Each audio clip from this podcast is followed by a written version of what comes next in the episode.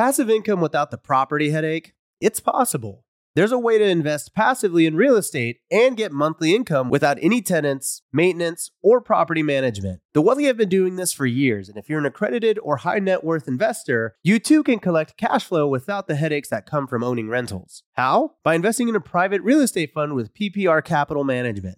PPR's co founder, Dave Van Horn, wrote the book on real estate note investing for BP. But he's not just investing in notes. Dave and his team also have an extensive background in commercial real estate. And with PPR Capital Management, they're strategically investing in both notes and commercial real estate nationwide. With over half a billion dollars in assets under management, PPR has provided individuals with a steady source of truly passive income since 2007 without ever missing a payment.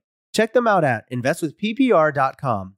Again, if you're looking to get monthly passive income from an experienced team with a strong track record, go to investwithppr.com today.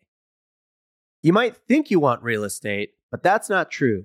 What you really want is passive income. With new investors struggling to find deals or get enough money to buy them and veteran landlords tired of the constant tenant phone calls, is there a better alternative?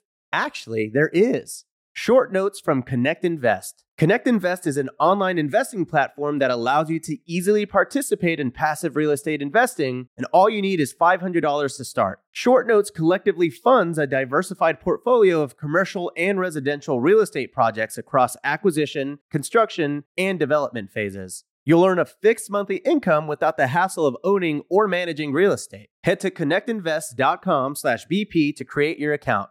Fund your digital wallet with at least $500. Select from 6, 12, and 24 month short notes with annualized return rates up to 9%.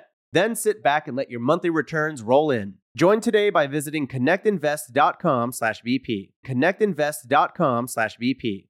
If you're in the landlord game, then you know the importance of solid tenant screening. That's where RentRedi steps in. Now, RentRedi's got an important new feature proof of income verification. And get this with Plaid certified reports, you'll see everything from income summaries to total earnings by month. Say goodbye to those gut check moments and hello to confidence in renting with RentRedi. RentRedi is included in your pro membership at Bigger Pockets. If you're not a pro, they're offering a six month plan for $1. You can't beat that. I actually don't even know how they make money doing that, but it's above my pay grade, pal. Visit rentredi.com. That's R E N T R E D I.com and use the code BP Investor. That's BP, like bigger pockets, investor, like me, to get six months of RentRedi for $1, which is crazy. This is the Bigger Pockets Podcast, show number 275. You don't always have to know everything before you actually get the deal. And, and there, there is actually time to research it. And sometimes if it doesn't pan out you find something you don't like, and the seller won't work with you, or if you want to cancel the deal, then you cancel it. You know, there's no, you don't have to bet 100% on your offers either. So, if, like I said, if it was a one in 10, I got an accepted contract, there are probably 20% of those deals that I also canceled too. So, it is a numbers game. And each deal that you cancel, it's, you're going to have learned something. You're listening to Bigger Pockets Radio, simplifying real estate for investors large and small. If you're here looking to learn about real estate investing without all the hype, you're in the right place. Stay tuned and be sure to join the millions of others who have benefited from biggerpockets.com, your home for real estate investing online. What's going on, everyone? This is Brandon, today's host of the Bigger Pockets podcast, here with my wonderful, awesome co-host, Mr. David Greene. How you doing, David? I'm doing great, man. How is Hawaii treating you? Hawaii is treating me treating me well. I got one more month here, and then everyone will will be able to stop listening to me talk about how awesome Hawaii is. So we're heading so back in May. You're buying a house, right? You're trying to to buy something and move out there permanently. Well, I, am I'm, I'm exploring the idea, uh, or at least having a property like a second plot property I can rent out when I'm not there, and I can go back and forth. That would kind of be ideal. So I put an offer on a house last week, actually, or was it two weeks ago now? And you know, it's uh, we're in negotiations. I actually don't think it's going to go through, but as we talk about in today's show, that's fine. This is a numbers game. I don't I, like I'm not emotionally attached to it. I was a little emotionally attached, but I'm not that emotionally attached. Like it's a if they end up accepting my offer, it's going to be a great deal as an investment property, even in Hawaii, which people say it's impossible to find. It's not.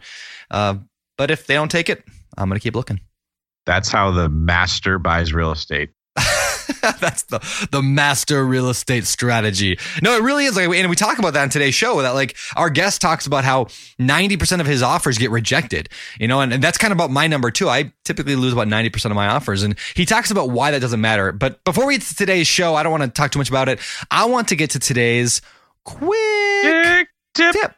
Right, today's quick tip is the, I want to tell you guys a little bit about Bigger Pockets landlord forums. If you are a real estate investor who owns rental properties or you plan to, you need to pick up some of our landlord forums. We have currently 34 different states uh, that we have landlord law, like, you know, specifically uh, state was what's the word state approved Specific. landlord yeah state specific landlord uh, forms that have been looked at and prepared by uh, other like attorneys in those states, which is super cool. Uh, there's eight different documents, including a 12 page lease, an application, addendums, etc. Uh, and it's like way more comprehensive and way more legal than you're gonna find like some free form online. So, like as you'll hear today on today's show, having a good lease is so important. In fact, our guest today tells a story about how, you know, you can lose like 15 grand if you would just have the wrong lease. So don't have the wrong lease. It's like not that expensive to buy the leases on Bigger Pockets. I think right now where there's a sale, you can get it for like a hundred bucks. I don't know when that sale ends. So pick it up today, biggerpockets.com slash LL forms. And with that, let's get on with today's show. So DG, today we're talking with a lawyer. That's always fun, right? Talking with lawyers.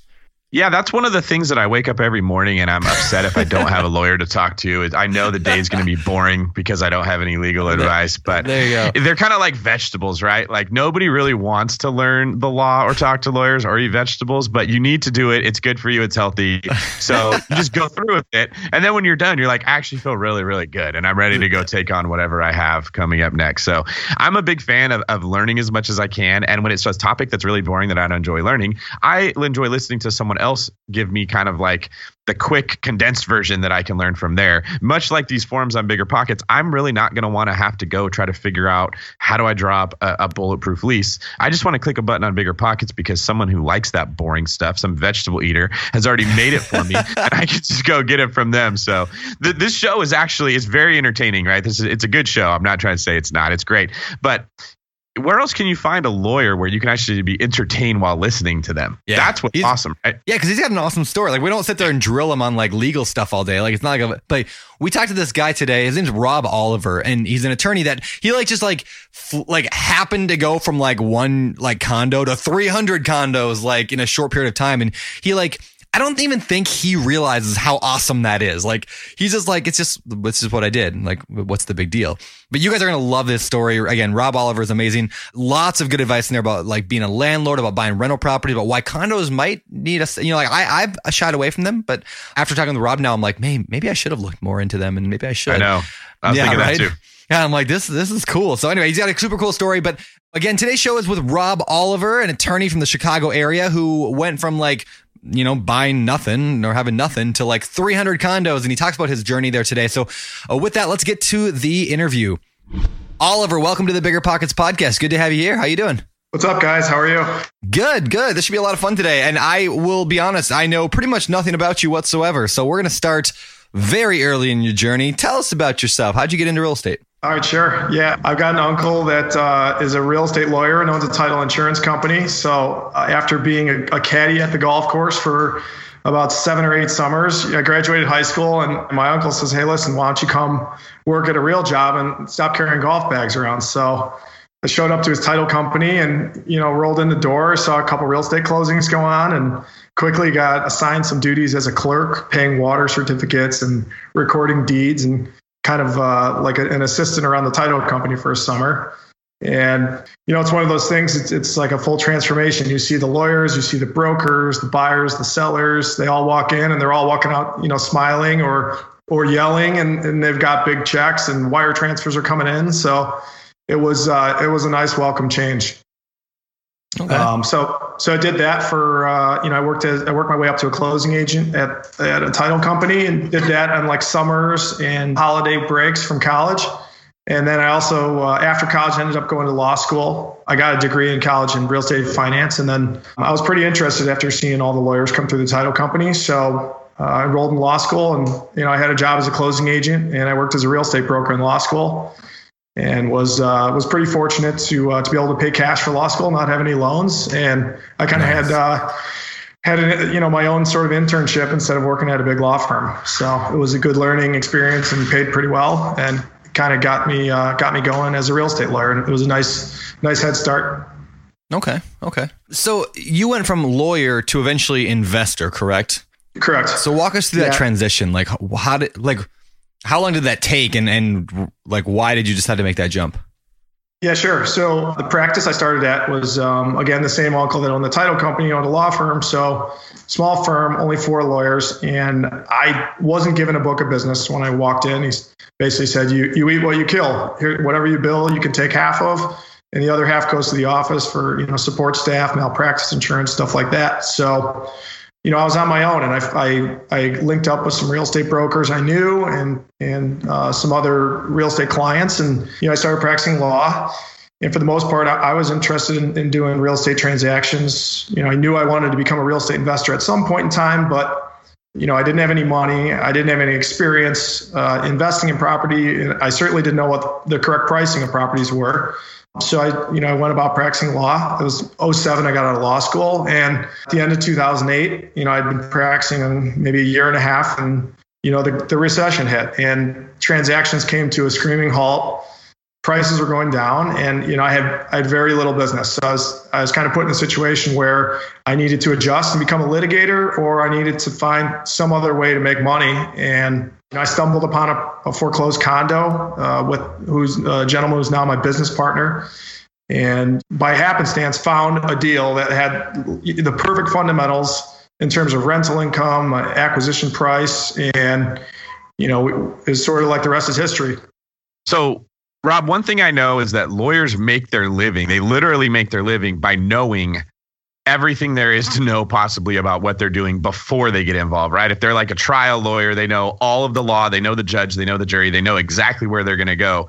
Real estate investors don't get that luxury. A lot of the time, we are learning as we're doing things, right? And sometimes we're only learning through doing things. Can you tell us how on earth you made that shift to get comfortable buying your first deal, what that first deal looked like, how it shifted your mindset getting into it, what that kind of journey was like on your first deal? Yeah, sure. So, you know, it definitely helped because I had a background in title. Uh, you know, working at the title company, I understood how to research properties, how to go through the public records, which I I would recommend to any new investor. If you're, you know, trying to get your feet wet and you want to get in there, just soak up as much information as you can. You know, the public records are, although you can find some things on, you know, Zillow or Redfin or these, you know, various websites out there you know, I think they're somewhat inaccurate or, or you're not verifying at the actual source. So, you know, what, what we did in terms of research is uh, reviewed the public records in the, in the recorder's office. So, you know, on the particular condo unit I'm talking about, we, you know, researched, I knew what it sold for before, I knew uh, what it sold for before then, what year it was, what all the other units in the building were selling for. And it, it provides a good roadmap in comparison. So you know, hey, here's what I'm getting into I stand to, to make a good deal because my discount is, is this compared to the other units. And it sort of fell into place. But you can't just stumble around and, and say, oh, I'll just make an offer and, you know, I think I'll get lucky. And I think it's a good price. But if you don't really know anything, you know, you're basically doing the same thing as if you're, you know, walking into the casino and playing a little blackjack. So, um, you know, in this particular unit, we ended up buying a condo. I, I paid $30,000 for it. Uh, it had previously sold about five years earlier. This is 09 when I bought it.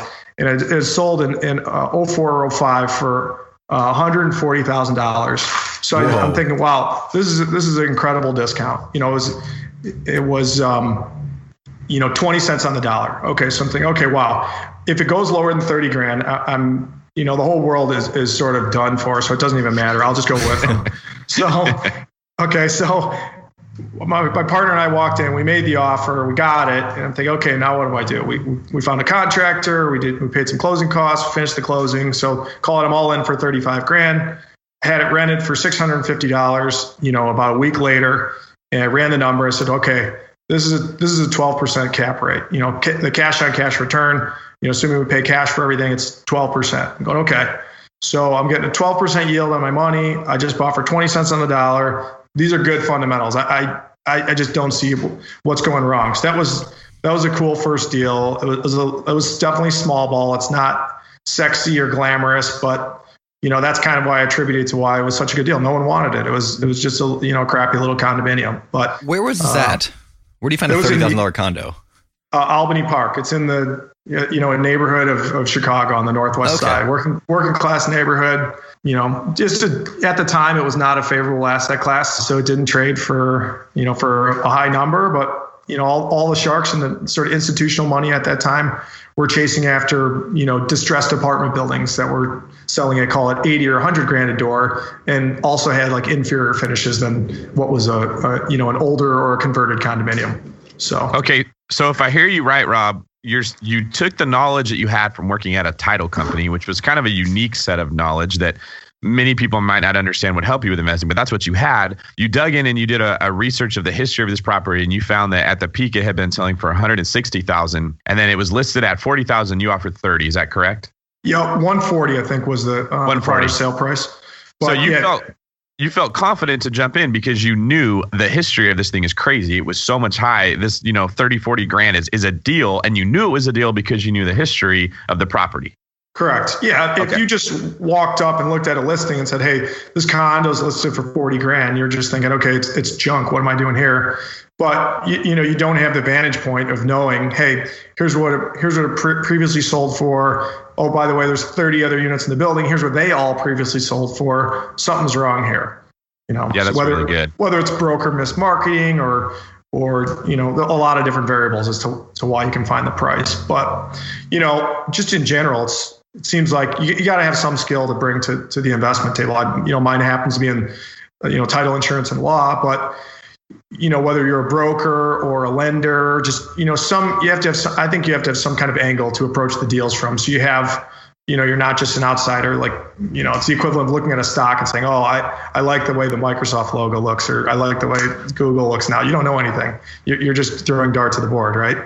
Yeah. So uh, that's great, and I love that you you said you have to have a skill. That's totally true, and not everyone needs the same skills. Some people can analyze a deal. Some people are great with with finding other people and building relationships, and they can find someone that finds a deal. Some people are contractors and know how to estimate rehab costs. You know, there's all kinds of skills that you can have. You use the ones you had to get you to move forward. And then you said something else that was really interesting. I want to dig in on.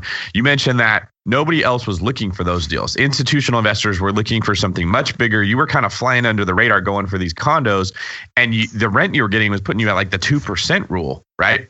Yeah, it was, you know, again, it was totally, you know, it was, it was, a random occurrence, but, you know, we fell into it, saw some of the fundamentals, and I said, hey, I, this is this is a good model. No one wants these.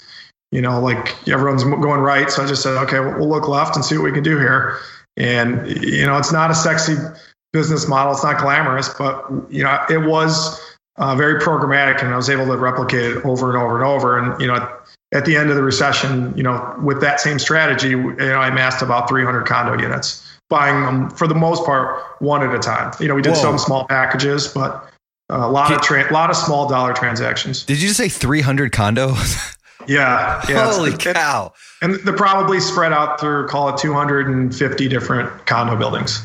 Wow. So, All right. So we, I want to dig on, on condos because like this is something that I've generally been avoiding in my investing as condos because condos freak me out a little bit because of HOAs. And I'm like, well, what if they raise the HOA fees or what if they suddenly do this? But you're finding a lot of success with condos. Right. So, I mean, can you just talk, like alleviate my fears here? Like, am I un, am I justified in being afraid of condos? Am I just not focused on that? So I shouldn't get into it. Like, what do you, what do you have to say about condos? Yeah, again, ever the investment world doesn't like them. That's and, and I think it creates opportunity because there's there's a there's gaps that which make it inefficient. Like the, like you just said, you, you think the average person that says, okay, I'm going to buy two hundred thousand dollar condominium. I've saved up twenty percent to put down. Now I've got a hundred and sixty thousand dollar mortgage. The, a working class person or someone living that unit is also going to be is going to be you know bear to bur- a big burden to pay a large special assessment. So I think if there's a whole building full of people that has to deal with this, I can deal with it too. It's not it's not going to be totally detrimental. It may be a little bit of a cash flow hit, but a lot of times special assessments are financed over periods of time, or else I can attend a board meeting and, and you know provide a contractor or, or, provide some input as to what's going on. Um, on the flip side, what you don't realize for for a new investor, uh, the condo association manages the entire everything outside the primer of the of the unit. So you know, from the from the walls out, I don't have to deal with roofs. I don't have to deal with shoveling. I don't have to deal with common areas, mowing lawns, any of that stuff. All I have to do is maintenance on the inside of the unit. So I pay a monthly assessment, which covers the insurance, covers the water, covers some utilities, and then and then overall management. So you know, my calls from my tenants are, hey, I've got plumbing issues, so I send a plumber. Turnover, I've got to send a painter. Otherwise, it's just general maintenance, or, or, or you send a pest guy to clean up bugs or whatever. So it really eliminates the uh, the size and the frequency of, of maintenance calls, and it just allows it to be very programmatic. Um, okay. Also, at the time so, of turnover, like on a single family house, you know, you could have a roof go out, you could have to paint the whole house, you could have uh, structural issues. I, I don't have to get involved in any of that. I may have to pay if there's a special, but for the most part, you can you can underwrite these buildings and see if they've got uh, reserves or uh, you know a good board that's running it. That's okay, Rob. Great. We you said you, you went from buying that first condo, realized you had found something, and then somehow went from thirty uh, one condo for 30,000 to 300 units, right? So that's amazing. there's a whole lot that you learned in that process. that's right. That's right. That's, that's, incredible, right? Can you share with us a little bit about what that process would like? How did you fund these deals? How did you do this while working a full-time job? Did you put a team together? Like give us some of an idea of how you structured this whole plan and, and what your thought process was where you said, I got a good thing. Let me multiply it times a hundred. Yeah, sure. So, like I said, the fundamentals were great in the first deal. We're at a 12%, you know, cap rate, and I was buying at 20 cents on the dollar. So he said, okay, we need to do some more of this. So uh, my business partner, I've got one business partner, and I, we, we both have full-time jobs. He was working as a real estate broker and and uh, an acquisitions guy for for a local larger scale investor who would, happened to be going bankrupt at that time. So he was looking for a little bit of a transition as well. Sort of replicated that first unit, not exact numbers, but very close we did that about 30 times with friends and family money, which I, we would call up our, you know, we got some people to take a leap of faith with us. We said, hey, we'll give you, you know, I'll give you a first position mortgage on our on our condominium that we're purchasing. I want 100% loan to value, which was sort of wild. We, we did have a lot of trust from some friends and family, but I was paying 10% interest. I'd give them a first mortgage. And then once we get to the point where we had called five to 10 units aggregated, We'd find some local community banks that were willing to refinance based on appraised value. So we we buy, rehab, rent them, and then we bring them a, a stabilized package saying, hey, we, we've got this much income. We'd like a first mortgage to cover all these. And then we would use the mortgage proceeds to repay our investors and then sort of recycle the procedure, recycle the money and, and, and, do that over and over. When we got to about 30 units, we realized we, we need to step it in gear. We need, we need to move quicker. You know, we couldn't recycle and refi fast enough and, and we weren't able to offer fast enough. So you know, we, we were coming in the office on Sundays at noon and leaving at two in the morning. And, you know, we didn't even, we weren't even really, we were just analyzing deals on paper, title, uh, research of public records. We could determine how healthy the building was, and, and we'd look at pictures of the listing to see generally what it looked like. We'd look at the location on the map, and and we know pretty much what we needed. So we'd on those Sundays, we'd put in, you know, 100, 200 offers some days, strictly off MLS or, or, or through public listings that we saw and you know we were probably striking striking out 90% of the time but uh, you know we were offering what we saw fit we had a lot of angry uh, responses from brokers but you know batting 10% was fine because we knew we were, we were alleviating a lot of the risk and the deals we were buying were good fundamentals but you know, you know I, we, uh, to jump in real quick, I, I think you said something super, super valuable here is that like you were striking out 90% of the time. A lot of people get into real estate and they're like, they make an offer and they, they don't get it accepted and they're like all d- disheartened and they're like, ah, oh, man, you know, I tried and they didn't take my offer or whatever. But like, most investors I know typically will strike out 90% of the time, right? Like they lose over and over and over and over and over. Yet, like, I, I just think that's like a, a good testament to your, like, I don't know what you call it, grit, maybe the fact that you like, if you're striking out 90% of the time, that also means you're achieving success or at least like getting closer 10% of the time, right? So it's just a big numbers game. So, uh, can you talk about that? Like, what's that like for people who are listening to the show right now who maybe made one offer and got rejected? Can you talk to them at all or like anything that helps you kind of get through the hard times of getting rejected? Yeah. So it's, you know, it's patience. You, you, a lot of these deals, you know, you got to fight for them and you, you can't, you got to just offer what you're comfortable with. If, if, you're putting in a number because your your incentive is to beat your competition, then you know you may end up in trouble. I, I think generally speaking, you, put in the offer you're comfortable with. You find you find exactly what you know and what you can do, and then make the offer. It's it's a lot better to get one in ten deals than to get five in ten and then have four out of those 10 be deals you're going to spend, you know, months or years and tens of thousands of dollars getting out of. If, you know, yeah. I, I'm generally the opinion that if you have one loser deal, it's going to take at least three, three or four good deals to work your way out of that and also your morale is going to be going to be low because you, you are just you know you're questioning your own ability. So I love that. I, I guess I love that. Quick example, like on you know just staying patient and hanging in there. I bought uh, my partner and I bought a six flat in Chicago just this year. It's not totally different strategy than our, our condo portfolio, which you know is not our buying opportunity on those condos have, have pretty much been closed. You know the distress market's done after the recession, so we're you know I'm just looking for new strategies and, and new asset classes to buy. But you know, back to staying patient. Why there was a deal that was listed on the MLS, uh, had an asking price five hundred ninety-five thousand. My partner and I looked at it. It's very close to our office. Uh, six units. There are two retail units, four residential units, and uh, one store was empty. One with there's like a local grocery store, and then the four apartments up top were in terrible shape, but you know, nice size and, and, a, and good bones to the building. So it's for sale for five hundred ninety-five thousand, and you know, we sat there, we toured it, we looked at it, we talked to the broker, and we said, listen, you're overpriced. I'm willing to give you $300,000. You can realize, the, you think about the reaction I got, uh, 300, uh, 300 bid on a 595 ask. It was sort of like, beat it, you know, okay. So fast forward six months, they've lowered the price. They're down to, they've had a contract fall apart. They lower the price 50 grand. He says, hey, listen, you guys, you were in the initial group of interested parties, come tour it again. So we tour again you know, 300 grand, that's our number. So he says, no, sorry, uh, lower the price again. They're at 475 ish. We say, no, 300, that's it. So three contracts fall out. Then finally, the broker calls back and says, okay, the deal's yours. Do you guys want it? And I said, yes. Okay, great. So 500 some days, the property's on the market by the time we got it. And, you know, it ended up working out. It, the, the deal, it needed a new roof. There was a gas tank in the backyard that required a to be dug up as an underground gas storage tank, which is typically a nightmare for most people. But we we had a ton of time, so we were able to get a couple opinions that hey, we, we can dig it up and get you all clean letter from the Illinois EPA within the next three to four months. And you know, we had one store to rent, and we've got four apartments to rehab. We're almost done stabilizing it, and I think we're gonna, you know, our, our numbers are penciling out to being about a 13% cap rate. And it was a deal that sold in 2008 for 535,000 and it sold in 2002 for 495,000. You know, I think when we're all done, we'll be in at about 450.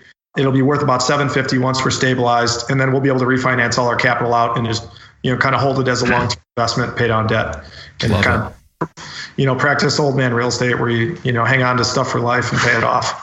So, so, so Rob, one thing I want to call out about what you're doing here is like Brandon Turner talks all the time about the more tools you have in your tool belt, the more projects you can take on on a rehab. So if all you have is a hammer, you can you can put in a loose nail, but you can't take out a screw. And if you don't have a saw, you, there's certain things you can't do. You described how you went from one to 300 units and you use you mentioned several strategies that we talk about on bigger pockets to help people to to kind of grow and to get into the game and the first was the BRRRR strategy the buy rehab rent refinance repeat you mentioned several times we bought a house at a very discounted rate or not a house a, a property and then we made it worth more and then we refinanced and got our money back and that allowed you to now go reinvest that same capital so that you can grow at a much faster rate than having to save up 40 grand for every condo you want to buy.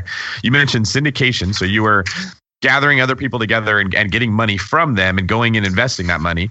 You mentioned private money, which is kind of how you got started, friends and family. And then you talked about making several offers and you're just going to keep offering and offering. And I just want to highlight that's how you go from 1 to 300 is you master all these tools that real estate investing provides. You combine them and you can scale really fast. Can you tell us a little bit about why you think you were successful raising money from your family for the listeners who want to do the same thing and they're just they don't really know where to start. They don't know what they need to say or how to propose this, what language to use. Can you can you share a little bit about tips you would you would recommend? Yeah, sure. I mean, for starters, you can't really get 10% in any sort of CD or a, non-stock market. Or if the if you get 10% in the stock market, you found a good investment guy, anyways. But you know, if you offer your friends and family any tr- sort of trusted person, say, hey, I'm going to pay you 10% interest. I'm going to give you a, a first position mortgage on the property as collateral. So, hey, listen, not only am I guaranteeing I'm going to pay you, I'm going to pay you 10%, which is a large number. So that means I'm going to want to get you paid back as soon as possible. And if I don't pay you back, or if I get hit by a bus or something catastrophic happens, you can go foreclose the property and take it back, and you'll be able to sell it and, re- and recoup all or or very close to all of your money. So I I think the downside risk is pretty low. There is a leap of faith to get some trust, but you know you got to go to a close friend or family member, or if you can't, you don't have you know capital available, go find a real estate professional and that you know kind of mentor them and, and, and, gain their trust so you can get a small loan. Um, okay. But That's- but I, I also think that when you've when you've taken the time to perform the diligence and you've got the facts and you can clearly explain to somebody why it's a good deal and you haven't answered any sort of negative feedback that you get, you're going to exude confidence and, and that's kind of what gets you the money. It's just you know be prepared. You, you have to you have to know all the facts about what you're buying, why you're buying it, and, and just you know soak in as much of the public data as you can. Yeah, confidence comes from preparation and education, and then that confidence is going to be how you win the people over when you're when you're giving them an opportunity to invest with you. And that's what I want to wanted you to kind of highlight. The more you understand about this whole real estate investing thing, the more likely you are to have someone else that puts their trust and confidence with you and gives you money, and then you can go from one condo to 300. That's crazy. So tell us, okay, you, you scaled big. You did very, very well. I'm sure your portfolio has a ton of equity and cash is really strong. Can you kind of tell us like what are you doing now? What's the big picture of, of Rob's life? I know you're involved in more than just real estate investing. You wear many hats, and that's part of why you're successful.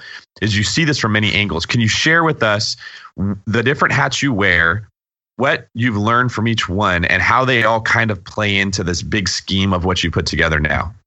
Yeah, sure. So you know, I, I love being an active real estate investor. Uh, unfortunately, the market is not totally ripe for it right now. I think it's there's very little supply. I think there's a ton of cash on the streets that are looking for deals, and it's not impossible to buy. There are still great deals out there. It's just a little bit more competitive and it takes more time. So at the time being, I'm not pedal to the metal, but I, I am always looking at deals, and I'm practicing law. I'm, I'm a real estate attorney, and uh, you know I focus a lot of time on managing our, and, and making our existing portfolio more efficient. Some of the ways you do that or, or by sharpening up your systems. I'm constantly updating them to deal with uh, new laws that are coming out or uh, experiences that I've had that I think can um, that can streamline our, our tenant relations. Um, so so that's you know property management and practicing law are sort of what I'm most focused on at the moment. So how do you do your property management? What's that look like? I mean, you're not out there swinging a hammer fixing plumbing under a house, but are you are you taking phone calls? Do you have a property manager? What's that look like sure. in your life? Sure, I've got an excellent in-house property manager. Believe it or not, my business partner and I are are both actively involved in property management, but we do have one gentleman who's our full-time property manager works in our office every day and he is sort of the the front lines with you know taking calls from the tenants doing leases collecting rents and, and dealing with all the rehabs but for the most part it's you know it sounds made up that you can have one employee to manage 300 units and and not be, my partner and I don't have to do it full time but the reality is with technology today it's it's amazing. We you know we can DocuSign leases. I can collect rent payments via uh, Venmo Chase QuickPay or ACH uh, we've got portals set up for placing repair calls or repair emails and then we've got a you know a very tight list of vendors for you know like I said for rehabbing the inside of a condo unit. Uh, there's only a list of five or six things that can go wrong. So I've got two or three professionals in, in each sort of rehab category that I send for for different tasks. So it becomes a very repetitive business. Okay, Rob, what you're saying sounds too simple. I know that that may be the case, but I'm still scared. I still just feel like having 300 units would create so much liability that I could never grow that big. Can you tell me if there is an answer out there how I can feel comfortable enough to grow a portfolio that big without worrying about being sued, having my places burned down, having somebody throw a huge party in the condo and trash it? How can I know that this is a good idea? Yeah, so first you better get a monster umbrella policy to back everything up. Okay. No, okay. Um, no, just just I mean enough. Something that's adequate. Your insurance agent can always help with that, and helps you sleep at night you need to segregate liability with LLCs. So um, I've got you know different limited liability companies for you know not for each property, but you know I group them up and depending on how I finance them or the asset size, you know it's it's good to separate them. You don't want to have all your eggs in one basket, and you want to make sure you've got enough insurance. You know on condos, the association assessment. Uh, covers the, the majority of the insurance, which is for the building. But then um, I carry a rental policy for the inside contents and I require the tenants also to get a, a renter's policy for their own uh, personal property. So that alleviates things like, you know, hey, the unit upstairs flooded into mine, the pipe broke, or I was broken into and you didn't provide enough security, things like that. Um, so, you know, you build insurance, you need to build the cost of your premiums into uh, your underwriting models and just, you know, make sure that's taken care of. But otherwise, it's, you know, there's a lot of common sense. If someone emails you or calls you, get back to them. I mean, don't, don't put it off and, you know, just be responsive and be of service. Okay, is there anything that you can tell us specifically about the lease that kind of gave you, you know, confidence or a sense of security that hey, I'm I'm increasing my risk by increasing my size, but I'm also making steps to mitigate that risk? Sure. So in Chicago, um, and I, I, suspect it's the same case. I own almost all my property in Illinois, um, so I, I can't really speak to other states, but in Chicago, and I suspect it's most of the larger metropolitan areas of, of in the country, um, the laws are, are heavily slanted in favor of the tenant. Um, you know, pretend that you, the the person writing the laws or the, the legislators they they're under the assumption that each landlord is filthy rich. They own five thousand apartments and they don't ever fix anything. They don't ever respond to a call. There's cockroaches all over the place. You know, so that's sort of what you're dealing with when you roll into court day one and the judge looks at you he's got to follow the laws. You may not agree with them, but they are written to favor the little guy. And it's not, it's, there is a reason for it. There was a reason for it, but it's, it's not always fair. So, you know, if you don't have the correct lease, or if you don't have uh, the right disclosures in your lease, or if you collect a security deposit, there are many different circumstances where you're going, you're coming into court and your tenant's 10 steps ahead of you. Uh, for example, in Chicago, there are a whole handful of tenants' rights uh, attorneys that uh, partially part of the court fee when you pay to file an eviction funds the tenants' attorneys. It's a nice service. It's a it's necessary and it's good for social purposes. But when you're a landlord and you have a non-paying tenant and you haven't done anything wrong, you need to be in a position to protect yourself. In the city of Chicago, the biggest issue is, is security deposits. Uh, believe it or not, I don't have. I, I maybe have three or four security deposits on all 300 of my units those are tenants who haven't moved out since 2009 or 2010, and I, I, therefore I haven't had a reason to refund the security deposit, or they haven't accepted a refund when I'm offered it back to them. But for the most part, that's the biggest no-no in the city of Chicago. For any of my clients, I recommend not taking a deposit uh, for the simple reason you have to hold it in a segregated account. You have to give them interest, which could amount to you know 12 cents a year and you have to do it by a certain deadline. In the list goes on. There's probably 20 different things you have to do correctly. I'm an attorney, and I would need a full-time, you know, extra property manager or two just to figure out how to deal with secure deposits correctly in each circumstance. So, in the penalty, if you don't do that, is three times the security deposit plus the attorney fees for the tenant. Uh, it, it totally puts you behind the eight ball when you've got a non-paying tenant. Quick example: my um, one of my clients comes into my office and says, Hey, I've, I've, got a tenant. They're not paying rent. I need you to do an eviction. So I said, No problem. I gave them a notice. They came back a week later, said, Hey, I gave them the notice. They still haven't paid. Why don't you go ahead and file? So basically, I'm walking into court. I know their lease is bad. There's nothing I can do about it. They've already broken all the security deposit violations. I didn't write the lease for them. They, you know, they pulled it off of Google, and it, it maybe wasn't even written for the state. So it was, it was a rough lease. So I'm hoping, okay, Let's hope this tenant doesn't get a lawyer. Sure enough, lawyer shows up to court day one. I've got counterclaims. You didn't pay interest on your security deposit, and you know we're coming after you. And my, by the way, my tenant's not leaving. Okay, so here's fast forward to the end of the case. I'm, I'm in court probably five or six times dealing with these tic tac violations. It takes six months before the sheriff actually goes out and evicts this tenant. So it's a thousand a month was what the rent was. No rent was paid for six months. So, so landlord's out six months for six thousand dollars. They're into I'm into them for a thousand dollars for court costs and fees. So that's seven thousand dollars. They had to pay the tenant's lawyer's fees. That's eight thousand dollars, another thousand, and then there's a one hundred dollar penalty for the violations that they had. Now they're in, you know, well almost almost about ten thousand dollars, and tenants just out, place is trash. They've got to do turnover. Now it's unbelievable because all of this is avoidable had the tenant done a correct lease on day one, not taken a security deposit, I could have gotten them out of court probably, or out of, out of the unit in probably six to eight weeks, or negotiate with their lawyer to get rid of them because they'd have no leverage in court. And it's it's one of those things where it's like, hey, for you know one or two billable hours, you could hired a lawyer on the front end. You never have to deal with this. And you know this is not something that I see sometimes or on occasion invariably, eight out of 10 clients that come in my office have a terrible lease. They've broken all the rules because it's sort of, you know, everyone's intimidated to go talk to a lawyer on the front end. And it, it really, you, you meet a new person, you got a new advisor, the lawyer's going to want to do closings for you and do legal work. So, you know, they're going to like to meet you as an investor. And for call it 500 or $600, you're going to have a bulletproof lease for whatever city you're in. So it's, in my opinion, a no brainer. You got to, you got to get a tailored lease for your properties on the front end. Yeah, I think the biggest mistakes I've made in my own career have been because I was trying to save money up front, like not using a property manager, for instance, when I was not in a position to do it myself. And then that led to a horrible eviction and lost rent and all kinds of problems because I didn't want to pay up front. I think having a lawyer in your corner is really, really valuable even if for nothing more than just your own sense of confidence that comes from knowing, hey, I got Big Brother behind me flexing his muscles and he can take care of me when something goes wrong. Can you tell our listeners a little bit about what you would recommend for an investor to do? How does this whole process look to get a lawyer? Do you just start calling people and say, I need someone on standby? Is there an agreement you fill out? What does that look like?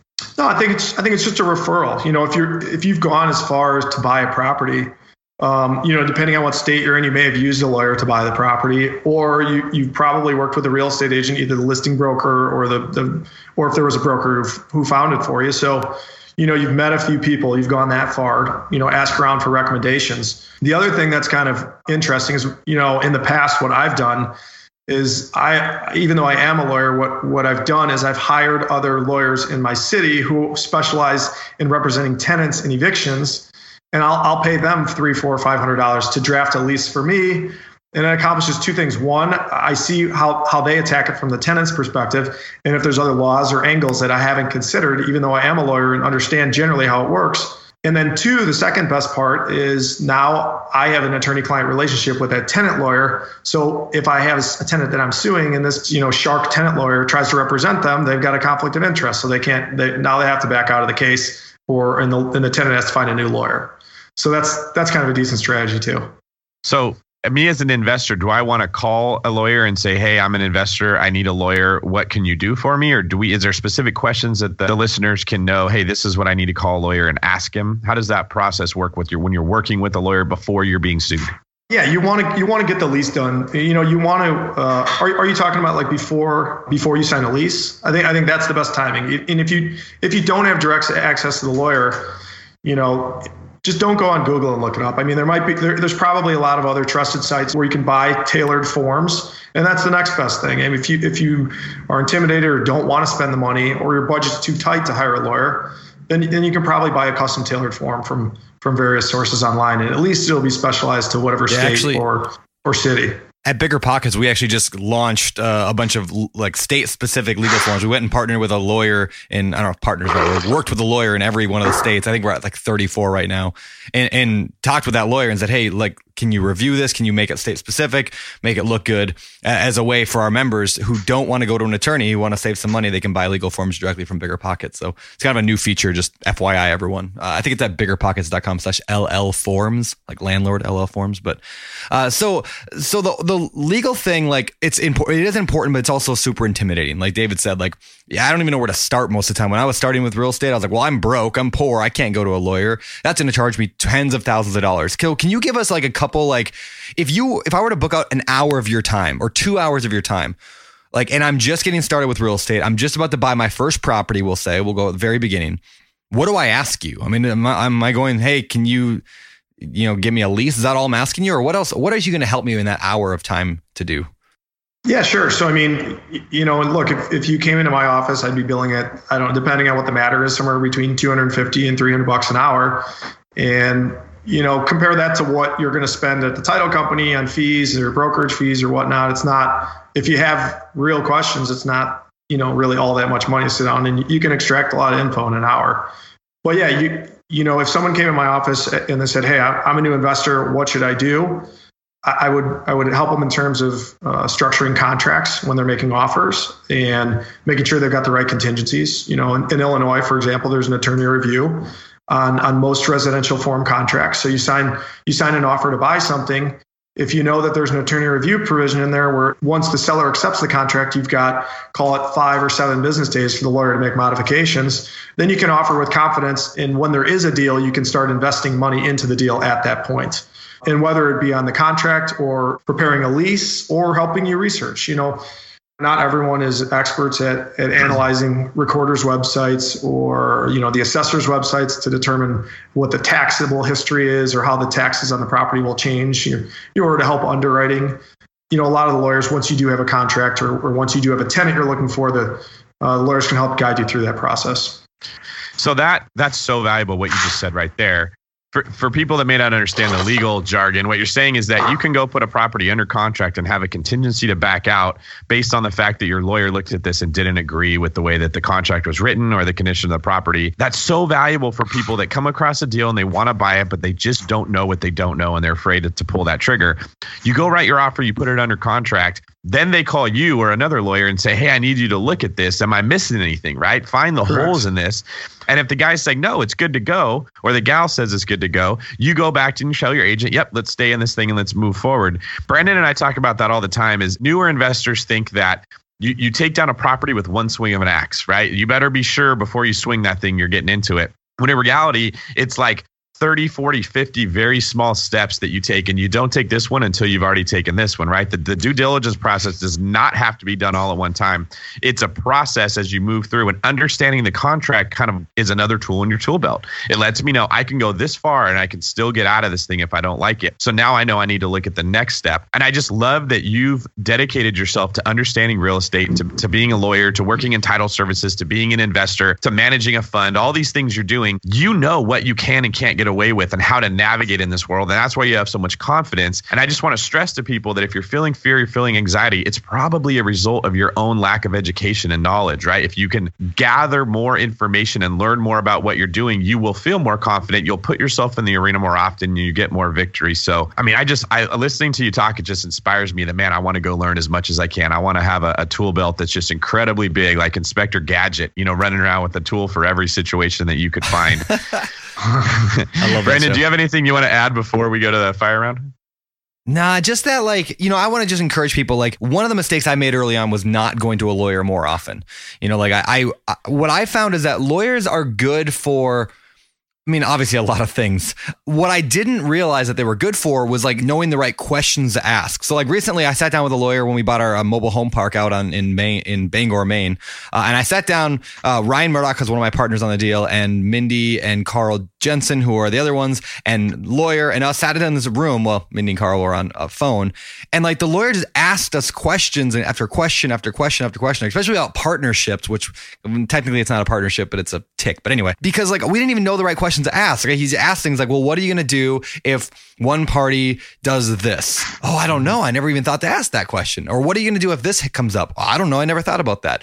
So like that hour we spent with that attorney w- will save us tens of thousands of dollars, potentially hundreds of thousands of dollars, potentially down the road. So again, my advice to people would just be like, don't be afraid of a lawyer, you know, but just go in there, you know, asking the right questions or, or asking the attorney, what are the right questions to ask? Anything you want to add to that, Rob? Yeah, yeah. As David was saying, a lot of times you don't have to do anything until until you have a contract that's accepted because you, are going to have certain due diligence, you know, clauses in the contract: inspection, attorney review, title review, whatever it is. You know, like I was saying in the beginning of the show, you know, we come, I'd come in on Sundays with my partner. We'd make a hundred offers sometimes in a day, and I hadn't looked at any of the properties. Now that's, I, I did research the heck out of them on the front end, so I knew that I liked everything on paper, but I hadn't actually viewed the properties because it was crazy labor intensive. There's no way I could have done it, and you know, I knew what the investment parameters were, but I hadn't actually inspected them. Okay, so fast forward a week or two after negotiating and going back and forth on counter offers finally getting an accepted contract from a seller. And I'm saying, okay, cool. They, they accepted the deal. Now I've got five business days to go out and inspect these properties. So I'd go tour with my partner and my contractor, and then we'd figure it out. And sometimes we'd, we'd go back to the seller and say, listen, I, I didn't know that the furnace doesn't work. There's no way I could have known it because I didn't bring my furnace guy in there before the contract was signed. Now I need another $5,000 to fix this furnace. And most of the time they tell you to pound sand, but sometimes you get 1500 bucks or two grand and you may have already had um, you know some funds set aside to, or built into the deal for that purpose. So you don't always have to know everything uh, um, before you actually get the deal, and, and there there is actually time to research it. And sometimes if it doesn't pan out, you find something you don't like, and the seller won't work with you, or if you want to cancel the deal, then you cancel it. You know, there's no, you don't have to bet 100% on your offers either. So, if, like I said, if it was a one in 10, I got an accepted contract, there were probably 20% of those deals that I also canceled too. So, it is a numbers game. And each deal that you cancel, it's you're going to have learned something. You canceled because you figured out, you know, there's there's something wrong. Uh, there was one condo I was trying to buy one time, and it was it was a bank owned property. I went in there with our inspector. It was a killer deal. I did, it was forty or fifty thousand dollars on Cicero Avenue in Chicago, or sorry, it was in Skokie, Illinois, just outside Chicago, and the, the property was rehabbed. It was foreclosed. The lender was selling it. And when we went in there, you wouldn't believe this. The electrical outlets were screwed into the wall, that, and there was no there was no electrical behind the outlet. The plumbing the plumbing fixtures looked like they were there, and I went and turned the sink on as if there was a regular pedestal sink, and you'd open up the cabinet below, and there was no plumbing fixtures in there. So it's like this is a total fraud, and the bank that's selling it has never been there. They don't know, and it was like the craziest thing ever, but whatever. I was justified in canceling the contract. What am I going to do? And you know, I'm not doing an entire build out and, and putting in electrical and plumbing on a forty thousand dollar condo. Which is you know, sorry, next up. You know, and I, I don't know what happened to that unit, but you know, I wasn't prepared to do that much work. So I've I've heard of stage furniture in a listing before. I've never heard of stage plumbing and stage electrical. yeah, like that was that's that's hilarious. That's like the, the, Barbie dream home or something. They just yeah. bought look like a sink and plugged it in there. Don't live there. You just you're gonna go hang out on the couch and look around. Don't live there though. Yeah. yeah one thing go. you one thing you mentioned is you you don't have to get a hit on every at bat, and you're 100 percent right. But what I found is that the more at bats you get, the smarter you get just from getting up there, right? You're seeing pitches, you're getting to know that pitcher, you're figuring them out. You may not be getting a hit, but you're getting closer to a hit with every at bat, and you're learning something, right? Because right. I buy house sight unseen all the time. I buy houses in different parts of the country, and everyone wants to know how I feel comfortable doing that. And the answer is just what we're saying is I'm not just committing completely the minute I write that contract to buy the house. That's a step in the direction of a purchase. Now I have a, a time frame that I've negotiated in that contract to go get an inspector to go. I don't need to go look at that house to make sure that the sink is actually plugged into plumbing. I need my house inspector to go do that and read his report because he's going to find that much better than I would, anyways, right? That sixplex that, that, you mentioned that you bought, you had to dig out the uh, gas tank, I believe there's a lot of people that hear that and say, "Oh, I could never buy that. I what if I didn't catch it?" Well, your inspection would have caught that if you paid for one. So, can you tell us a little bit about the last question before we go to the fire round? What's your future look like right now in real estate? You mentioned that you bought a sixplex. Are you focusing on multifamily? Are you waiting for a market correction? Like, what's Rob doing now? Yeah, I'm I'm actively looking at deals. Anything that that makes sense. I would I would love to have another programmatic strategy like I did with the condos from like 09 to 2015 and and buy them eh, or, or, have some sort of strategy, you know, in any asset class where I can sort of master one little niche and, and exploit it and, and build a system for it. It was one of those things where it's, you know, if I had to go back and look at it again, and and I didn't have any hiccups or learning curves, I, I would have bought 3,000 condos. But that's you know that's the equivalent of Back to the Future too, where Biff gets the sports almanac, right? Um, so you know, it's just it's learn as you go type thing. I I, I want to you know find new deals that make sense, but I'm not rushing into them. I'm I'm still making a lot of offers, and I'm I'm not getting many, but you know I'm hanging in there, and I'm still trying to you know get a lot of at bats. So, you know, the other thing in terms of of learning, it's not only when you're offering too. The learning curve is there on the property manager side. You know, for as long as you're a, a property manager and as much experience you have, you're always going to learn some sort of you know some sort of angle or, or, or, a way to make your you know managing your properties better. We i happen to self-manage because I, I, think it's nice. I want to control the cash register. I want to know what's coming in and coming out. And i i'm sort of of the opinion that no one watches your money like you do but there is something to be said about also having a huge scale of thousands of properties and having someone else manage it and then you manage the manager. I'm just i'm not quite there and you know um, you know i don't have uh, institutional type capital where i want to do that. But you know, in terms of the management, I had uh, uh, my cousin called me about a month ago and said, "Hey, listen, I you know I, I, was just at her wedding. She she got married and said, "Hey, my my husband and I we we need to get out of the apartment we're in. We we hate it. Uh, I'm ready to move. Can you help me get out of my lease?" And I'm thinking, okay, great. I hate representing tenants. I just you know it's like kind of goes against what I do as a landlord. Yeah. However, I said, "Send me your lease. I'll take a look." So she's she's paying you know in the city of Chicago and there is the landlord filed absolutely none of the of the landlord tenant laws. So I'm looking at it saying, okay, if you want to sue your landlord, you've got the right to get about three times the security deposit plus my attorney fees. So I'm like, okay, it's 15 grand plus attorney fees. It's totally harsh and outrageous. The woman who owned her her condominium that she was renting had owned it for like 20 some years. She'd never had a problem before, and obviously didn't know about any of the laws because it was in you know an old town in a nicer area of the city. But she still didn't know that you, you know you've got to follow these these security deposit rules. So, you know, after a couple of conversations with her and her attorney, you know, they realized, okay, it's time to let them out of the lease. The tenant walks. They've got to do turnover. They got to find a new tenant. And and it was it was a big learning lesson for them. I didn't. Um, you know, my my cousin, thank God, didn't want to sue them for that money. All she wanted to do was move, and she didn't want to exploit them or take advantage of them. But you know, there's a ton of lawyers out there and, and that also have to make a living, and and they view it as being, hey, it's the law. I'm going to enforce it, and the judges have no choice; they enforce it too. So you know, we could have rolled into court and gotten a fifteen thousand dollar judgment against this woman who who's you know maybe invested a hundred or hundred fifty grand into her condo. So it's like that's a catastrophic event. If if you're a first time landlord and and or a newer landlord or an uninformed landlord, you don't know about stuff like that. I mean, you can cruise by for a long time, but at some point in time, you can, you know, you can't always dodge every bullet. Um, so this this woman hopefully was, you know, became informed and, and, and won't make that mistake again. But it was, uh, you know, wild situation. And, and, unfortunately, I think there's probably a lot of municipalities in, in, in major like metropolitan areas in the, in the country where you've got, you know, rent control and things like that that exist. So it's, you know, yeah. kind of a harsh story, but good to realize why you can alleviate all that on the front end.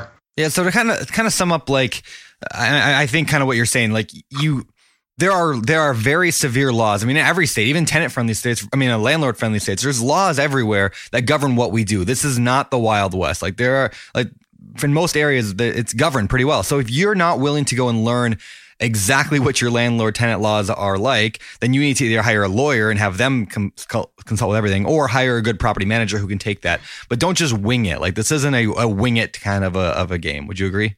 You could do it for maybe a short period of time, but to, to think that you're going to build a sustainable business without having the correct lease and lease forms and tenant forms is like beyond reckless. Yep.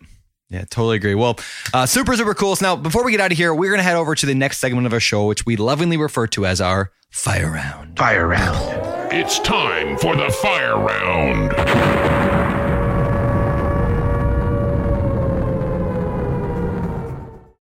Remember when you had to pay to get a lead's phone number? It was like the dark ages until DealMachine made skip tracing a thing of the past. Now, with your DealMachine plan, you'll get unlimited access to phone numbers and contact information for no extra cost. That's right, get high quality, reliable information trusted by leading financial institutions, all fully compliant with the federal Do Not Call list. Explore over 150 data points, including age, gender, marital status, occupation, and a ton more. Trust me, this is the data you need for off market deals. With new filters, people flags, and color coded phone numbers, lead management just got a ton easier. Ready to step up your investing game? Sign up for a DealMachine plan today and gain immediate access to this unlimited treasure trove of contact information and phone numbers. Just head to dealmachine.com/bp. Transform your lead generation and deal making strategies with DealMachine. Sign up today and start exploring the unlimited possibilities at dealmachine.com/bp. We're always looking for ways to improve, searching for better. But when it comes to hiring, the best way to search for better is by matching with quality candidates. If you need to hire, you need Indeed. Indeed is your matching and hiring platform with over 350 million global monthly visitors, according to Indeed data, and a matching engine that helps you find quality candidates fast. Ditch the busy work. Use Indeed for scheduling, screening, and messaging so you can connect with candidates faster. And Indeed doesn't just help you hire faster. 93% of employers agree Indeed delivers the highest quality matches compared to other job sites, according to a recent Indeed survey. Leveraging over 140 million qualifications and preferences every day, Indeed's matching engine is constantly learning from your preferences, so the more you use Indeed, the better it gets. Join more than 3.5 million businesses worldwide that use Indeed to hire great talent fast. And listeners of the show will get a $75 sponsored job credit to get your jobs more visibility at Indeed.com slash BiggerPockets. Just go to Indeed.com slash BiggerPockets right now and support our show by saying you heard about Indeed on this podcast. Terms and conditions apply. Indeed.com slash BiggerPockets. Need to hire? You need Indeed. Listeners, I'm telling you right now, It's not every day you find a game changer like RentRedi. They're not stopping with just tenant screening, they've rolled out proof of income verification. Let RentRedi handle the heavy lifting with automatic checks on financial stability and earnings. Plus, with Plaid certified reports, you'll have all the info you need right at your fingertips. RentRedi is included in your pro membership at BiggerPockets. And if you're not a pro, they're offering the six month plan for just $1. How great of a deal is that? That's one eighth of a Chipotle. That's pretty good. Visit rentredi.com. That's R E N T R E D I.com and use the code BP Investor. That's BP, like bigger pockets, investor to get six months of RentRedi for $1. Whether you need to buy or sell, or you're just obsessed with looking at homes for sale, Redfin's got you covered. Redfin updates their listings every two minutes to help you see new homes first. And they give you personalized recommendations based on the homes you like, so you can find a home that's just right for you, whether that's a cabin, a craftsman, or a castle. With the top rated Redfin app, you can favorite homes, share listings with others, and schedule tours even on the same day with a local Redfin agent who can help guide you through the whole home buying process. And if you're looking to sell, Redfin agents have the experience to help you get the best price possible for your home. That's because they sell twice as many homes as other agents. With a listing fee as low as 1%, Redfin's fees are half of what others often charge, which means you'll have more money to put towards what matters most to you, like your next home. In fact, last year, Redfin saved home sellers $127 million. No matter where you are in your real estate journey, Redfin can help. Download the Redfin app to get started today. All right, let's get to the fire round. Now, these questions come direct out of the BiggerPockets forums, and we're going to fire them at you, Rob. You ready for this? Can you handle Okay. it?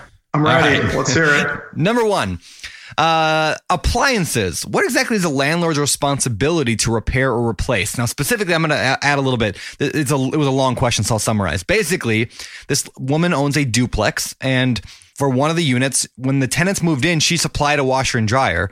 Uh, but this because it was there when she bought the property. Well, now the washer or dryer broke. Can does she have to fix the washer and dryer? It was it's not anywhere in the lease. So what does she do? Can she just say, "Hey, sorry, well now you got to go get your own," or does she have to supply a new one now because it was there when the tenants moved in? What do you think? Yeah, so it's it's it depends what the lease says. If the if the lease says it doesn't include a washer and dryer and one happens to be there, then there's an argument that you don't have to fix it. But the the most common uh, circumstance you'll see this in is like window air conditioning units. You can say property comes with no air conditioning unit. If there happens to be one there, I'm not liable for it. However, if it's unclear in the lease and it doesn't specifically state um, that the the tenant's liable for it, then it's going to fall on the landlord to fix or and or replace it. All right, good answer. All right. Okay, the next question is about going from a year contract to a month to month lease. So, this forum guest says they have good tenants whose lease is up for renewal soon, and the tenants want a month to month situation. The landlord's instinct uh, is to say no. They want to insist on a full year renewal, even if it means losing them as tenants. They don't like the idea of going to month to month lease because the tenants can leave during a time when it would be hard to put a new tenant in the property. What are your thoughts on this? Do you have any experiences uh, going through something like this, and how would you advise someone to handle it? Sure. So there's a couple factors that go into it. Most important in Chicago is seasonal. Leases that expire in December, January, or February will have the longest vacancy period. So if someone says in the middle of December, "Hey, I need one more month and my lease is up 1231, I need till 131." Yes, no problem. In the middle of the summer, spring, fall when the lease up period's good, I customarily will not do it unless there's some special circumstance. And if the tenant wants the flexibility to have a, you know, a termination or termination option within like a short horizon, they need to pay a temporary rent bump. You know, if there's a good reason, hey, I'm I think I'm moving, I'm waiting for a job, I'm I'm not going to renew a one year lease, then mm-hmm. you can say, great, you know, you have a seven and a half percent rent bump while you're month to month. That way you get some compensation for the lack of stability. The other thing you can do is you can build into your lease agreement that says, you know, sometimes uh, Illinois law provides that if the tenant is able to find, or at least Chicago law, if the tenant's able to find a suitable sublesser then you've got no choice. But suitable means, you, okay, you run credit, you, you, they've got good enough income, they can sustain the rent payment, they don't have criminal history, things like that. You know, usually the tenants won't go through all the steps to do that. So, but that's an option. Uh, the other option is a buyout. I've got in all our leases. If you want to terminate mid lease, it's three months upfront and you, you pay it, um, you prepay three months rent, and then I terminate it. And it sounds like it's a windfall to the landlord, but when you think about it, it's it's not entirely because you're going to have some turnover costs, minor paint, minor fix up.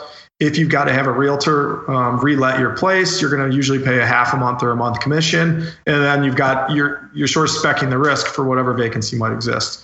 So I think it does compensate you adequately in like an efficient market, but if you're in a time period when you know the economy's bad or you can't rent really quickly, you know, you may want to reconsider that. But from my experience in Chicago, the three month lease buyout's been pretty good.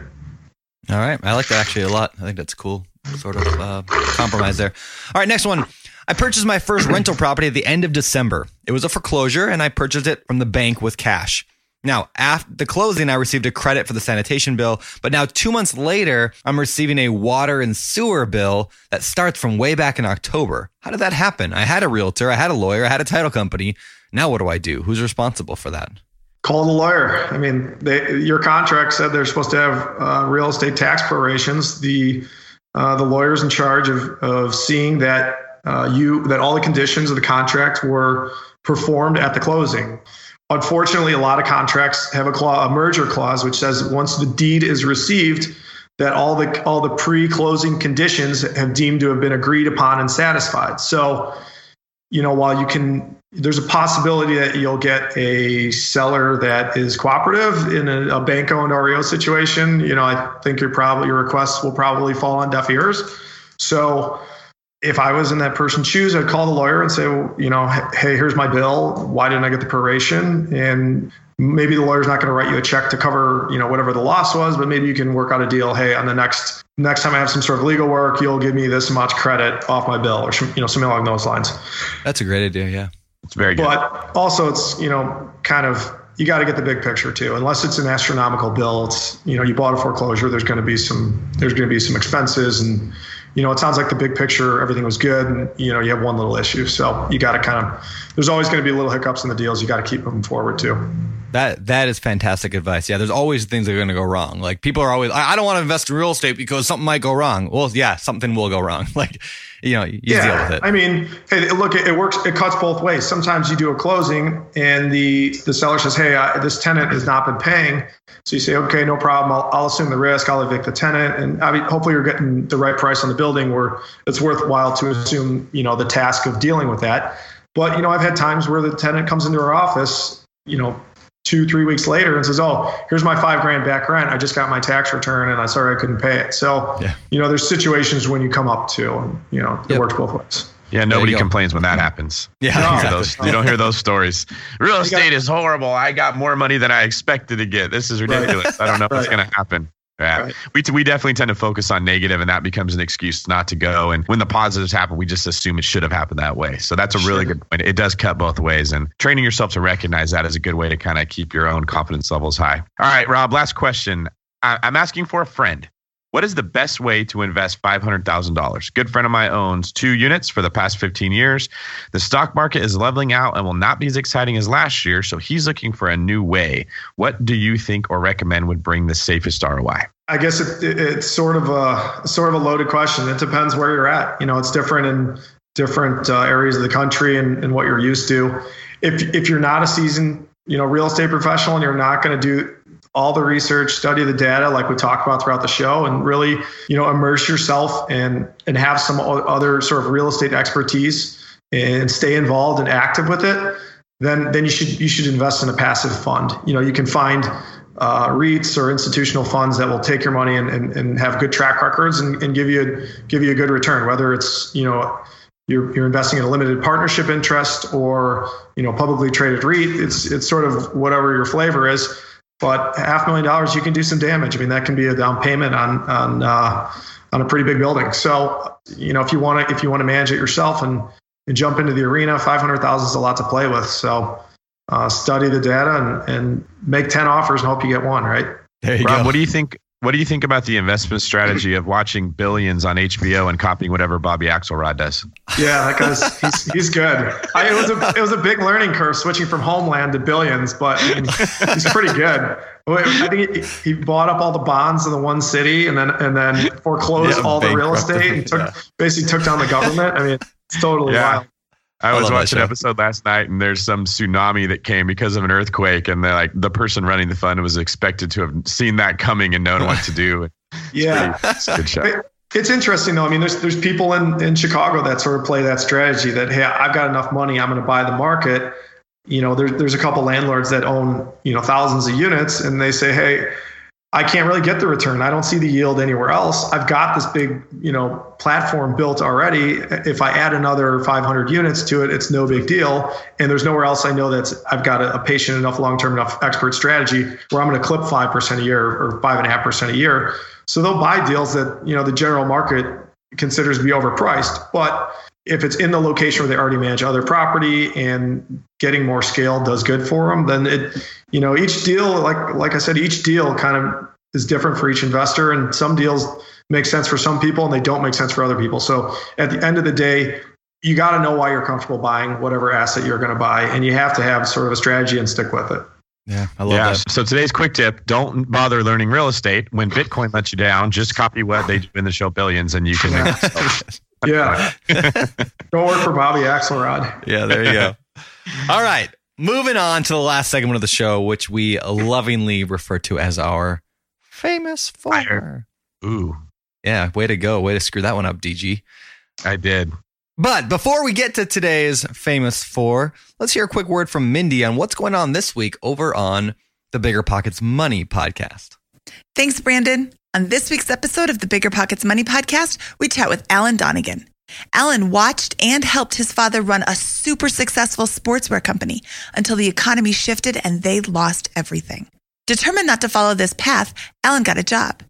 Then another, and another, and another. He couldn't find anything he wanted to do, so he created his own job teaching people how to create theirs. Taking lessons from his father's experiences, Alan teaches entrepreneurs how to start really small and test the idea before jumping in with both feet. If you have an entrepreneurial itch, this is a can't miss episode. Okay, and now for the famous four. Famous four. All right, so let's get to the famous four. These are the same four questions we ask every guest every single week. Uh, we're going to throw them at you, Rob. So, number one, do you have a favorite real estate, specifically real estate related book? Yeah, so I, I liked uh, I liked Rich Dad Poor Dad a lot, and then the, I think the follow up book was like the Cash Flow Quadrant, Yep. and I don't I guess it's not like deals specific to real estate, and it sort of doesn't analyze all the real estate deals and not totally real estate focused, but I thought it was it was really helpful for me because it, it helped analyze the tax perspective of being a business owner versus self-employed versus an employee. And at some point in time, I think that, you know, in, in everyone's career, if you can get to the, the self-employed or the business owner phase, the tax consequences or the tax benefits are, are insane, right? You've got, you can run a lot of your life through your business because you have, you know, you're using your car for business, you're using your phone for business. If you, you know, if you work at a company, you may have a phone or have a car, but if you don't, you're buying all that stuff with post-tax dollars. So I thought that was that was a pretty cool takeaway, and kind of showed me, you know, the way real estate can help you get there. Very nice. Awesome. You wear many business hats, Rob. What is your favorite business book? There's a book called it's a it's a I like I like kind of true stories and biographies. So there's a there's a book that I read that kind of had a good impression. It's called it was a biography on Jesse Livermore. I think it was called The Greatest Trader Who Ever Lived. And you know, it's not it's not exactly related to real estate. Well, I guess not at all, but it was about a um, you know, a guy from the Great Depression area. You know, he started off as like a little kid working in trading shops and became, you know, the, the biggest short seller ever. He was the guy that was short the market when the Great Depression stock market plunge happened and, you know, became like one of the richest guys in the US. And he was just someone who, who had very little formal education and, you know, became immersed in his market, figured out his skill and, and exploited it as best as he could and sort of, you know, found out ways to, to make value as a trader. I thought it was, it was pretty cool to show someone who, um, you know, came full circle from walking in the door as like, you know, the 10 or 12 year old kid, you know, sweeping the floors to becoming the guy who, uh, I guess there were no jets in the 1930s, but maybe limousines or whatever he had. That's awesome. He had the, the nicest horse-drawn carriage. Yeah, yeah. Killer, killer Clydesdales pulling them around. I always love those stories, you know, the, the rags to riches. And I wonder who the next listener of the BiggerPockets podcast is going to be that, like, you know, what they're hearing just it scratches that itch that they need to scratch. And then they become, you know, very, very wealthy and, and go on to be really successful because it could come from anywhere. And it's so cool when it does. Can you tell us a couple of your hobbies? What do you, what do you like to do when you're not representing people and, and evicting people and all the fun stuff you're doing in real estate? Yeah, so uh, I play a lot of golf in Chicago. You get like five months a year, so I try to do that as much as possible. Early Wait, a lawyer, a lawyer playing golf? Come on, really? Yeah. That that happened? Hey, it's good though for you know for uh, for real estate. A lot of times you get involved with deals. You want you want to have partners, or you need to have partners. Some someone has the deal, someone has the money, or you both you know have a reason why you need to be partners. Golfing's pretty good. You get you get four or five hours to hang out with someone. You know you can kind of judge character, analyze if it's someone you want to be partners with. Once you get into a deal, you're going to be in usually for years. So, you know, it's kind of like you know picking picking a good partner. You get to vet them out pretty good. You need, you know, it's better than going to ten dinners with someone. So I totally. When I was agree. in- I did not. When yeah, I was in Hawaii, Brandon was like, David, when are you going to learn how to golf? I was like, I, don't- like, I never want to learn how to golf. It looks so boring.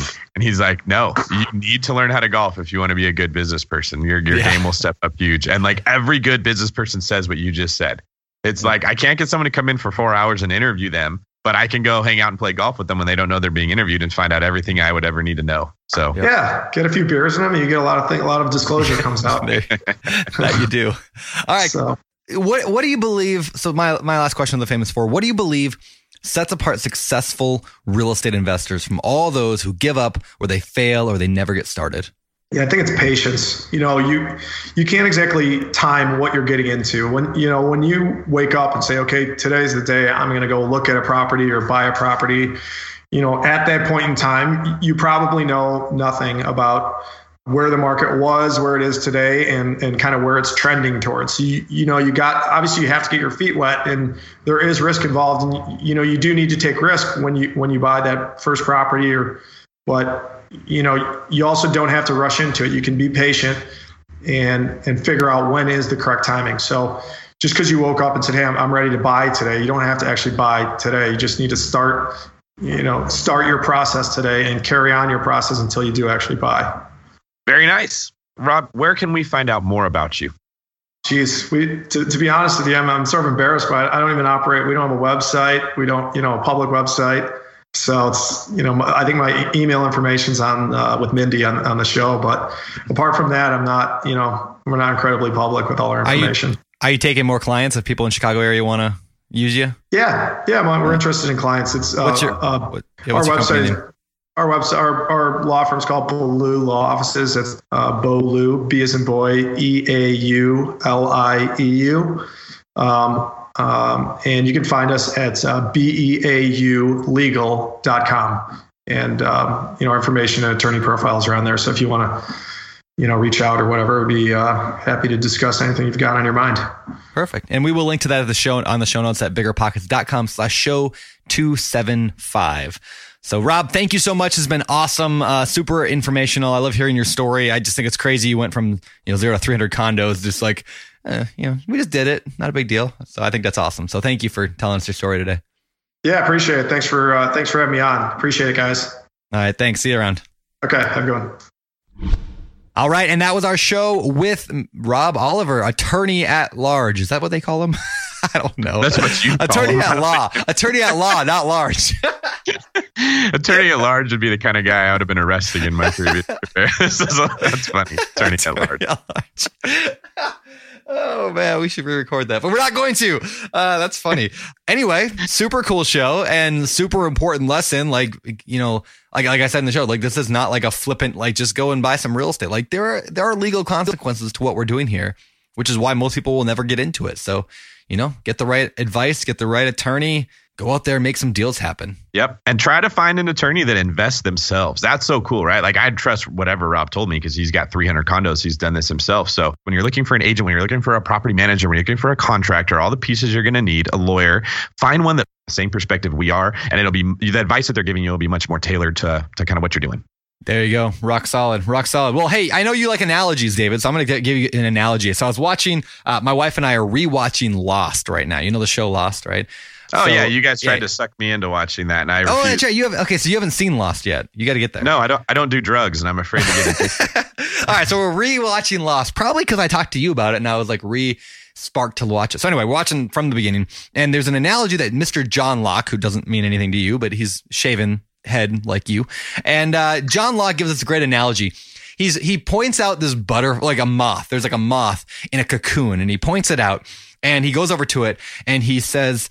You know, this right now, this moth is inside here. You know, this caterpillar, or whatever it was. I don't know what a moth pre a pre moth is, but whatever that is. uh, a, there's a pre moth inside this cocoon, right? And he's struggling and fighting right now to get free of this cocoon, and he's and he's tearing at the stuff, and it's going to take him a few days to get through it.